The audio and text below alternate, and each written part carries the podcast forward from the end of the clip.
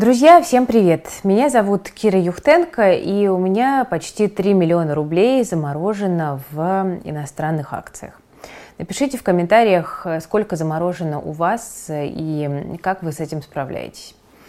Как справляюсь я? Ну, честно говоря, тяжело и печально, потому что это деньги, которые я копила, которые я откладывала и которыми я потеряла возможность распоряжаться.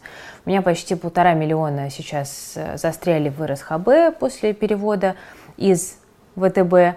А, ну и, а, собственно, у меня есть еще в Тинькофф а, иностранные фонды, которые также замерзли, и фонды Финекс, судьба которых абсолютно не определена.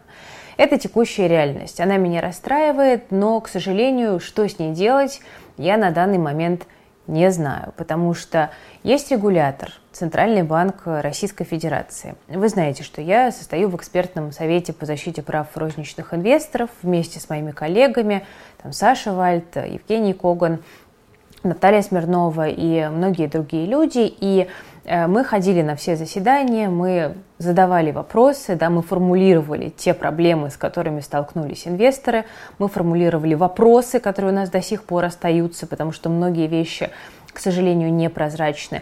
И мы получили достаточно официальный и понятный ответ от регулятора – Спасибо за те материалы, которые вы собрали, коллеги, но вот текущая ситуация такова, что э, брокеры в, кризисной, э, в кризисных обстоятельствах делали так, как они успевали делать. И, грубо говоря, спасибо за то, что там вообще что-то они хотя бы успели сделать.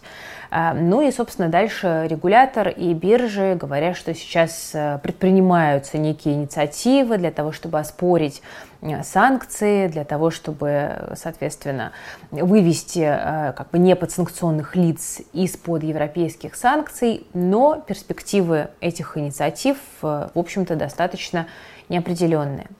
У многих инвесторов возникают вопросы относительно того, а, было ли все на самом деле так, как гласит официальная версия. И, ну, действительно, под этими вопросами есть определенные аргументы. А, например, есть вопрос, а существуют ли вообще те акции, которые переводились из ВТБ, а вдруг случилась такая ситуация, допустим, что под залог этих бумаг открывались некие короткие позиции, и бумаг этих вообще больше не существует. Э, есть вопросы относительно того, что не все заблокированные бумаги э, на самом деле шли через э, юроклировскую цепочку.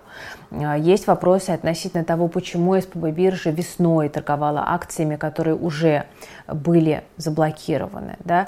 Есть вопросы относительно того, почему Финекс не сегрегировал два фонда, FXRB и FXRU, а инвесторы, ну, в общем-то, до этой информации не могли дотянуться, потому что она была сформулирована достаточно глубоко в документации. Все эти вопросы есть, и я боюсь, что мы с вами не узнаем, наверное, никогда, что было на самом деле, потому что ну, знаете, мне не очень нравится э, проговаривать эту логику, но все-таки мы не можем от нее абстрагироваться. Есть центральный банк, который сейчас решает э, достаточно глобальные задачи. Да? У центрального банка задача какая? Чтобы функционировала финансовая система. Это то, что называется легкие экономики. И, естественно, вот в этой финансовой системе для Центробанка розничный инвестор – это такой малюсенький-малюсенький э, кусочек пазла, э, который не находится в фокусе. И, э, ну, к сожалению, это так, да, то есть ЦБ старается там какие-то вещи доносить, старается с инвесторами разговаривать, но мы понимаем, что, конечно, интересы розничных инвесторов не на первом месте. Нравится ли мне это? Ну, конечно, нет, потому что я розничный инвестор. Я стараюсь смотреть на картину глобально, и как бы я не оправдываю здесь кого-то, да, я просто говорю, как есть. И, конечно, вот э, те события, которые начались в феврале, которые, в общем-то, длятся, они привели к огромным потерям самого разного характера. И одна из этих потерь – это потеря финансовая, когда люди, которые просто копили деньги на какое-то свое будущее, люди, которым сказали, ребят, ну вы на пенсию сильно не рассчитываете, вы постарайтесь накопить сами, эти люди остались без своих накоплений. Вот вчера буквально общалась с девушкой, семья которой там 30 миллионов, ну окей, не потеряла в акциях, да, но у которых 30 миллионов рублей заморожены в иностранных ценных бумагах, причем люди продали квартиру, э, закинули деньги на фондовый рынок, купить новую квартиру не успели, а сейчас им фактически негде жить. Это только одна маленькая частная история. Сколько таких э, никто даже и не знает до конца. Да, вот по статистике ЦБ 5 э, миллионов человек так или иначе э, затронуты э, блокировками в той или иной степени. И это, конечно, абсолютная трагедия. Сколько от этого пострадало, допустим, благотворительных фондов? Вот я общалась с ребятами, которые делают эндаументы, и это тоже как бы отдельная история, где как бы, активы, которые должны были давать пассивный доход, точно так же оказались э, заблокированы. Да, пассивный доход должен был направляться э, на какие-то конкретные благотворительные цели. У меня вот тоже да, был, был проект «Благофель», который мы делали в Invest Future. Мы планировали создавать свой эндаумент фонд, копили на это деньги, и вот эти деньги практически полностью тоже оказались заморожены. Это драма, да, это трагедия, да. И, конечно, фондовый рынок переживает сейчас самый настоящий кризис э, доверия. Тут нужно очень э, четко различать э, риски рыночные и там, инфраструктурные, страновые. Да? Когда люди говорят, что там, рынок упал, это риск рыночный. Когда рынок падает, это нормально. Экономика циклична, рынки цикличны, и просадки можно переждать. Меня просадки не пугают вообще, я к ним очень психологически устойчива. Но сейчас риски другие, сейчас риски инфраструктурные, когда мы не понимаем, вот сегодня мы купим активы, что будет с ними завтра? Они будут нашими или их не будет вообще?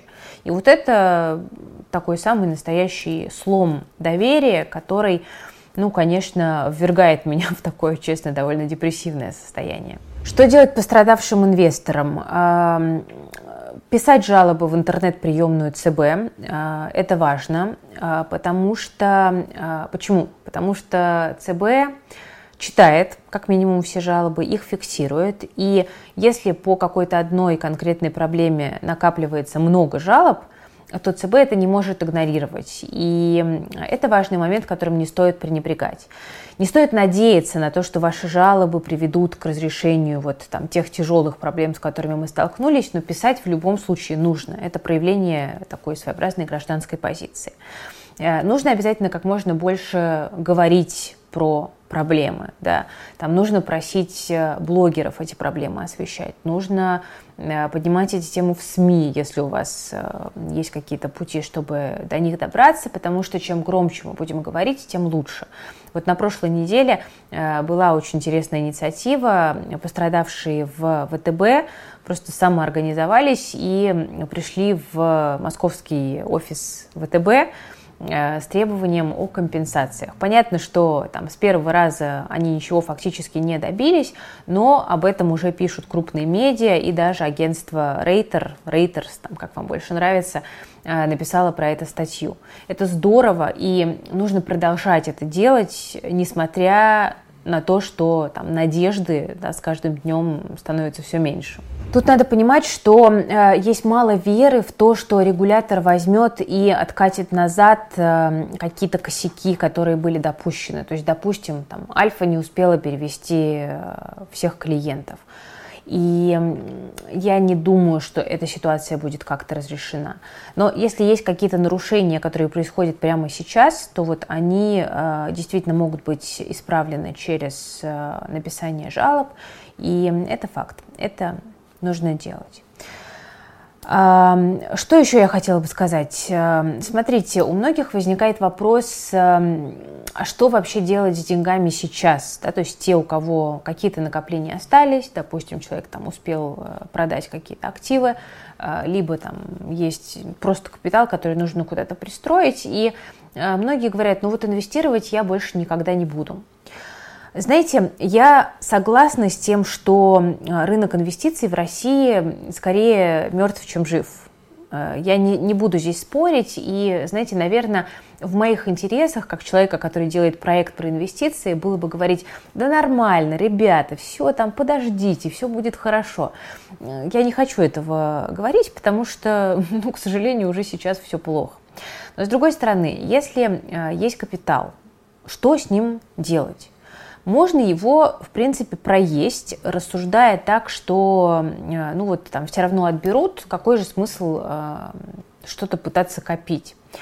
Мне эта стратегия не очень близка. Почему? Потому что она автоматически э, и как бы априорно лишает нас возможности накопить на какие-то крупные покупки и создать капитал, который будет нам там, через 10, 20, 30 лет давать какой-то пассивный доход. Можно э, рвануть в спекуляции, сказав, что ну, долгосрочные инвестиции все, работает только спекулятивный подход, поэтому буду покупать какие-нибудь бумажки третьего эшелона и надеяться на то, что они отскочат. Это тоже плохая стратегия, потому что вот эти вот волатильные бумаги, к сожалению, в текущей ситуации абсолютно ненадежны даже не с точки зрения динамики котировок, а с точки зрения того, что эти компании вообще будут через какое-то время э, существовать. Э, можно держать все под подушкой. Э, понимаю этот порыв, но с другой стороны инфляция, она все-таки есть, она довольно высока, и она наши сбережения просто бессердечно абсолютно спалит, и никуда от этого не деться. Причем это касается инфляции как в России, так в США, так и в еврозоне. Мы сейчас живем в период повышенной инфляции. Поэтому, друзья, какие-то решения относительно своих денег все равно нужно принимать. Вопрос какие? А, смотрите, давайте проговорю базовые моменты. Я их неоднократно уже где-то как-то освещала, но так как э, у нас выходит довольно много контента, многие люди смотрят видео фрагментарно, и получается немножко искаженное видение того, что я говорю. Поэтому постараюсь собрать это все сейчас воедино. А, смотрите, во-первых, э, сейчас кризис – острый кризис. И э, как никогда сейчас важно позаботиться о подушке безопасности, если вдруг у вас ее еще нет, а если есть, то берегите ее. И э, помните, да, что подушка – это запас денег на 3-6 месяцев, э, на тот случай, если вы лишитесь работы или физически работать не сможете. Э, Мое мнение такое, что э, лучше разделить подушку как минимум на две валюты, пусть это будут рубли и доллары, э, всю валютную часть лучше хранить в кэше, потому что валютные инвестиции э, это в принципе сейчас очень опасно, поэтому пусть это будет кэш, который лежит у вас вот где-то в тумбочке, да, или где-то еще. Ну а что касается рублевой подушки, то я предпочитаю на месяц запас рублей также хранить в кэше, ну а все остальное можно держать э, там на банковском вкладе или в коротких УФЗ. Это нормально. Дальше, если вы э, копите на какие-то короткие, понятные, конкретные цели, вам подходит, по сути, только кэш и депозиты, на мой взгляд, э, сейчас. Именно потому, что риски по-прежнему очень высоки. Если вы знаете, на что вы копите, пусть это будет не супер высокая доходность или ее не будет вообще, но вы все-таки свои цели реализуете. Короткая цель это ну, там, до года, да, скажем. Если же вы э, вот, откладываете от зарплаты какую-то конкретную сумму, допустим, 10%, э, и вы морально готовы к потерям и просадкам, то, в принципе, можно посмотреть на фондовый рынок и подумать, ну, товарищ рынок, ты, конечно, рискованный, но я готов на себя этот риск принять. А, и здесь, смотрите, хочу подчеркнуть, что как никогда сейчас важна диверсификация по брокерам, по классам активов, по валютам, по конкретным активам. Да, если вы покупаете акции, то у вас в портфеле не должно быть там трех компаний, потому что эти три компании могут все просто выбыть из игры э, по каким-то своим причинам. Диверсификация. Пожалуйста, прям вот запомните это слово и повторяйте его каждый день э, перед сном. Если вы живете в России, если у вас нет гражданства другой страны, если вы резидент Российской Федерации, то инвестиции в валюте через российскую инфраструктуру – это огромный риск. А, я про это уже говорила, и я постоянно вижу комментарии, ну вот как же, что же ты такой, Кир, несешь? Вот, значит, компания Apple-то она устойчивая, а посмотри там на «Газпром», который обманул нас дивидендами, и посмотри на Петропавловск, который вообще ёкнулся. А, это вообще не про то, ребят. Я не спорю с тем, что компания Apple устойчива. Э, у меня нет никаких вопросов к компании Apple и другим крупным там, американским и европейским компаниям. У меня есть вопросы к инфраструктуре. Покупая эти активы и вообще любые валютные активы, даже в валютах дружественных стран через российскую инфраструктуру, вы сейчас очень сильно рискуете. И именно поэтому я говорю, что ограничения на покупку э, иностранных активов э, для неквалов не вызывают у меня какой-то агрессии, потому что я просто ну, не понимаю, зачем в принципе эти активы сейчас покупать. Это моя позиция, у вас может быть позиция другая. Если вы хотите инвестировать в валюте много и хотите держать в валюте существенную часть ваших активов, потому что вас э, не устраивают да, текущие геополитические, там, другие инфраструктурные риски на российской стороне, э, это нормальный подход, э, но нужно понимать, что это нужно делать через зарубежную инфраструктуру и желательно эти инвестиции подкреплять ВНЖ или гражданством другой страны. Так вы обезопасите себя от того, что эта другая страна в какой-то момент тоже попросит вас на выход. Справедливости ради, а, зарубежные брокеры сейчас во многом ведут себя более вежливо с российскими инвесторами, чем брокеры российские. Это факт. Да, то есть тот же IB по-прежнему работает с россиянами и открывает для них счета. Есть там казахстанский Freedom Global, есть э, дочки там, наших брокеров вроде Финама. Этими всеми опциями можно пользоваться но надо понимать, э, что здесь тоже есть определенные инфраструктурные риски, если у вас нет гражданства другой страны или э, ВНЖ. Что делать, если у вас сейчас в валютных активах э, достаточно много для вас денег, они не заморожены, но у вас, допустим, сейчас убыток, просадка, да, убыток у нас не считается, пока он не зафиксирован. Так вот, у вас просадка, и вам нужны деньги – Мое мнение, а, если у вас, допустим, куплены американские акции, они просели, они не заморожены, я бы лучше продала. Вот мое мнение такое, я, в принципе, сама это тоже делала. А, почему? Потому что, ну, смотрите, там вот через российскую инфраструктуру. Потому что СПБ биржа работает сейчас через вот эту депозитарную цепочку с Bank of New York Mellon, которая каким-то чудом еще работает. А, как долго она будет работать? Никто не знает, ребят, к сожалению. А, для меня это очень большой риск, который я на себя брать не готова. Это моя позиция. В целом, мне кажется, что сейчас а, в инвестициях основные риски – они заключаются в крайностях. То есть, когда человек э, в каком-то классе активов э, концентрирует э, большой процент всех своих денег. То есть большой процент денег в активах, купленных через СПБ биржу, очень опасно. Большой процент денег в крипте очень опасно. Большой процент денег в российском фондовом рынке очень опасно, особенно если у вас мало компаний. А, там еще индекс купить э, через там какой-нибудь биржевой фонд, да, там на э, фонд на индекс московской биржи, это в принципе нормальное решение, если вы покупаете его на срок, ну, скажем, от трех лет. А, потому что ну, есть большая вероятность, что российский рынок э, довольно много месяцев еще будет лежать пластом, вот с такой вот как бы грустненькой кардиограммой, и э, будет ждать э, какого-то облегчения геополитической ситуации. Когда это произойдет, конечно, какие-то российские компании, которые за это время не задохнутся, покажут приличный рост. Но какие это будут компании – когда это произойдет, э, мне, честно говоря, неизвестно. Если известно вам, вы, конечно, напишите в комментариях. Но это я все к чему? К тому, что фокусировать свой портфель там только на российских акциях сейчас тоже очень сомнительная история. И тут надо понимать, что здесь э, рисков много. Риски того, что компании там не сумеют перестроить свои логистические цепочки. Э, риски того, что компании потеряют рынок сбыта и не смогут переориентироваться. Есть риски того, что даже если компании переориентируются, то они будут продавать уже совершенно по другим ценам, потому что страны, которые будут покупать, захотят тоже воспользоваться ситуацией и получить э, сырье там, да, или какую-то другую продукцию более выгодно. Это то, что сейчас происходит. Э, поэтому российский рынок, э, конечно, он не вызывает у меня, знаете, абсолютно никакого оптимизма, и я не из тех, кто будет кричать «инвестируйте в Россию», только там сейчас надежно, значит, все отрастет, так победим. Нет, мне не близка эта позиция. Я считаю, что риски российского рынка тоже в этой ситуации надо проговаривать.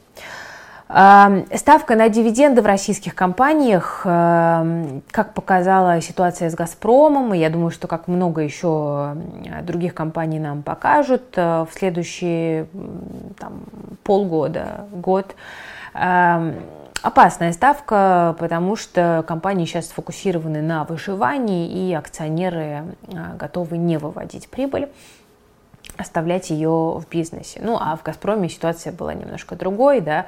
Вы знаете, что, по сути, главный акционер деньги свои получил, но деньги не получили миноритарии. Смотрите, еще такой момент облигации. Конечно, расстраивает то, что доходность по надежным облигациям не бьет инфляцию. Факт. Стоит ли гнаться за более высокой доходностью и вбухивать большой процент денег, допустим, в э, какие-то ВДОшки, на мой взгляд, очень опасно, потому что мы в затяжном кризисе, и, опять же, выживаемость компании будет совершенно точно не стопроцентной. Э, поэтому здесь э, тоже нужно быть максимально аккуратными и просто взвесить свой риск-профиль, если вы инвестируете. Скорее всего, обычному такому розничному инвестору, среднестатистическому, будет лучше купить тогда уж ФЗшки или облигации крупных гигантов, которые дают доходность ниже инфляции, но какую-то доходность дают, и все-таки они существенно надежнее. Мы с командой вот совсем скоро, уже 31 июля, э, едем в Карелию. Мы там будем брейнштормить и как раз-таки разбирать э, российские компании, смотреть, кто из них выглядит более устойчиво. Мы будем разбираться с тем, какую инфраструктуру выбирать, чтобы снизить риски, да, какие зарубежные брокеры выглядят лучше по условиям, по безопасности. Э, будем разбираться, какой портфель из облигаций в текущей ситуации можно составить, чтобы все-таки э, где-то попробовать немножко перекрыть инфляцию, но при этом не брать на себя лишние риски. Вот если вам э, эти вопросы интересны, вы можете еще к нам присоединиться. У нас там вот буквально, по-моему, одно-два места остается на поездку. Мы будем отдыхать, путешествовать и одновременно с этим довольно плотно учиться и разбираться с инвестиционной стратегией в новых реалиях. Да, если вам рынок интересен в 2022 году, присоединяйтесь, ссылочка есть в описании. Я видела, вот кто-то в комментах писал, э, Кира, ну вот как вообще в такой ситуации можно отдыхать, да, вот вы едете в какой-то инвест-отпуск. Ну, смотрите, я это не рассматриваю как отдых, для меня это в первую очередь погружение в текущую ситуацию. Э, с нами вот едет наша команда, э, едут э, профессиональные, сильные ребята. Там вот, например, Николай Додонов, наш глава аналитического отдела, он пережил уже, по-моему, четыре кризиса на рынках, и поэтому в целом смотрит на ситуацию чуть-чуть более философски, и ребята выискивают возможности. Э, ребята выискивают э, возможности с минимальными рисками. Это то, что, в принципе, сейчас и нужно делать. Э, ну и в целом я, знаете, не сторонник такого пляжного отдыха. Я не могу больше двух дней ничего не делать. И вот именно поэтому мы решили вот в этом году протестировать такой формат, где мы именно меняем локацию, чтобы перезагрузиться, и активно брейнштормим, да, обмениваемся опытом и э, делимся им э, с теми участниками, которые решили с нами отпуск разделить. Хочу сказать, что, еще раз хочу подчеркнуть, что, на мой взгляд, инвестиции на фондовом рынке сейчас не для всех. Они перестали быть э, вот такими массовыми, и многие брокеры сейчас, конечно, пытаются нас заманить какими-то рекламными э, ловушками по понятным причинам, потому что брокерам тоже нужно выживать. А, но, э, пожалуйста, вы все-таки ответьте для себя на вопрос, нужны ли вам вообще сейчас инвестиции. Многим не нужны. Я говорю это со всей серьезностью и э, понимаю, что это, может быть, знаете, вредит моему бизнесу, э, но я должна это говорить, это, это правильно. А, я очень боюсь, что мы получим новые сюрпризы от инфраструктуры, которые больно ударят по тем людям, кого вот э, как-то уберегло, пронесло да, до сих пор.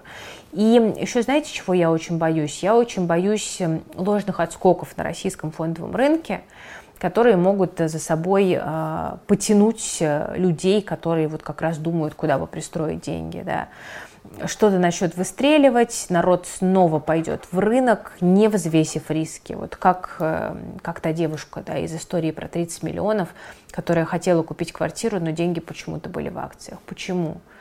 Эм, я понимаю, что да, когда люди там уже пострадали, нельзя их там в чем-то обвинять, тут можно только глубоко сочувствовать. Но мне не хочется, чтобы мы такие ошибки совершали еще раз. Короткая цель – деньги не на фондовом рынке. Пожалуйста, запомните это. Это прям вот правило ближайших нескольких лет, которые вот вообще никак нельзя нарушать. Ну и напоследок, друзья, хотела бы сказать, что самое главное и ценное это все-таки не деньги, это все-таки человеческая жизнь, ваша жизнь, жизнь ваших близких, здоровье.